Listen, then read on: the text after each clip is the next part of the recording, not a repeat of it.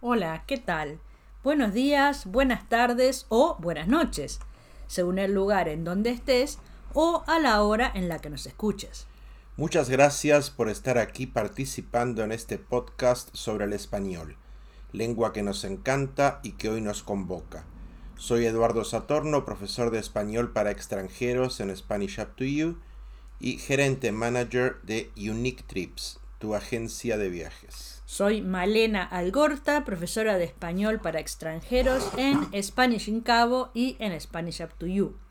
Si quieres saber más sobre tu sitio de práctica de español, cliquea aquí y verás todos los podcasts, videos y lecciones que preparamos para ti, para que domines el español. Estamos en 5 minutos de español y este es el episodio número 125. Bienvenidos, gracias por estar semana a semana junto a nosotros, por los comentarios, por escuchar y participar de esta familia que es Spanish in Cabo. Nuevamente hablaremos en español. Si necesitas la versión en inglés, cliquea en la imagen de la pintura de Bruno Pegoretti. Gracias por tu arte, Bruno. Pero si nos escuchas semana a semana, ya no necesitas la traducción al inglés. No tienes que cliquear en la fantástica gallina de Bruno, ¿verdad? Estoy seguro de que no tienes que mirar la traducción para comprender el contexto, el sentido en general. Tal vez sí para algunos detalles. ¿Y cuál es el tema de hoy?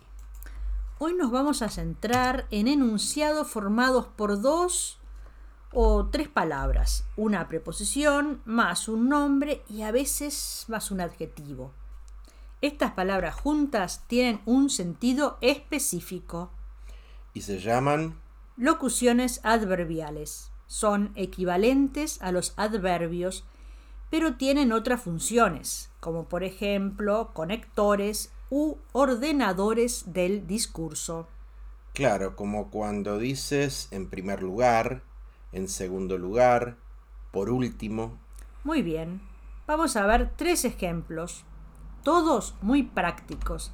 Y si prestas atención, seguro que los vas a reconocer al escuchar o leer en español. Lo importante es usarlos, pues de esta manera lo que dices se explica mejor y puedes hablar con frases más largas. Vamos por la primera.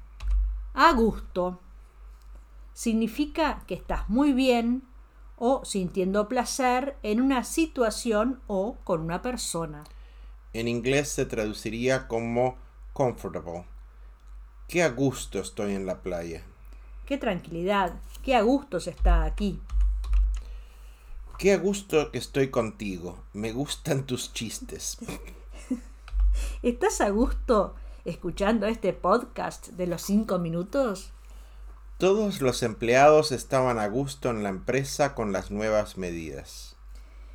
Es una expresión muy usada en México y también tiene su opuesto, que es a disgusto. Pero no la vas a escuchar tanto. Estamos muy a gusto con estos ejemplos, pero el tiempo se va. ¿Seguimos? Por supuesto. Esta locución se utiliza para decir sí con mucha convicción. ¿Es bueno Spanish Up to You para mejorar el español? Por supuesto. ¿Los señores van a participar del taller de español? Por supuesto, hablan muy bien. Por supuesto que nos interesa cuidar el medio ambiente. ¿Qué mundo le vamos a dejar a nuestros hijos y nietos? Si dices por supuesto, confirmas un comentario anterior. En inglés significa of course. Por supuesto que el color negro es elegante. El negro es un clásico de la vestimenta nocturna. Y por último... Tenemos poco tiempo, sin embargo, vamos a recordar una locución adverbial más. Sin embargo, se utiliza para indicar que lo que se dice a continuación es contradictorio con lo dicho anteriormente. Le aterrorizaba la sangre. Sin embargo, estudió medicina. Todos los nombres terminados en O son masculinos, sin embargo existen muchas excepciones, como por ejemplo la mano, la moto. Sin embargo, se utiliza mucho en el lenguaje escrito y en inglés significa however.